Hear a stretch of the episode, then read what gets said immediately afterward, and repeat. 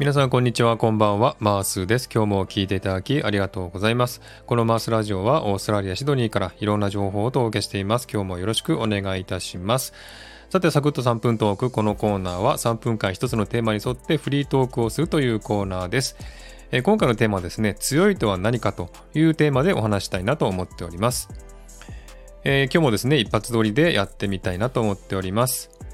えなぜ私はこのですね、テーマを取り上げたかというとですね、私はあの強いということについて昔からね、えー、考えてきたことなんですね。で、昔のイメージはですね、えー、強いというのは力が強いもの、戦いや喧嘩に勝つものっていうのが強いというふうに思っていたんですね。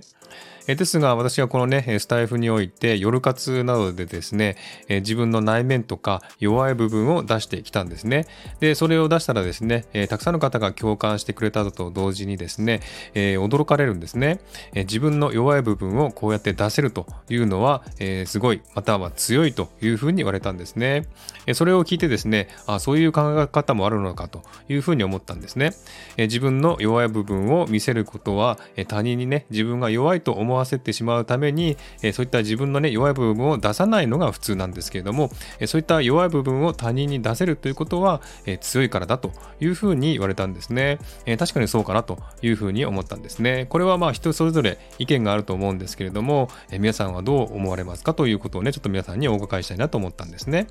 えもちろんですね、えで力が強い戦いに勝つということがね、え強いというのもまた正しいですしまたですね、え自分の弱い部分を見せずにひたすら頑張って乗り越えるというのも強いと思うんですよね。えどの意見も強いという言葉には変わりないと思うんですけれども、え人それぞれね強いというイメージは違ってると思うんですね。えですので、えこのね強いというイメージは皆さんはどう考えますかということをねちょっと皆さんにお伺いしたいなと思ったんですね。え皆さんの意見をですねぜひコメント欄などで教えていただければなと思っております。はい。そんな感じでね、今日は強いというテーマについてお話ししました。皆さんのご意見をお待ちしております。はい。ではですね、今日はこの辺で終わりにしたいと思います。今日も聴いていただきありがとうございました。ハートボタンポチッと染まれたら嬉しいです。ではまた次回お会いしましょう。バイバーイ。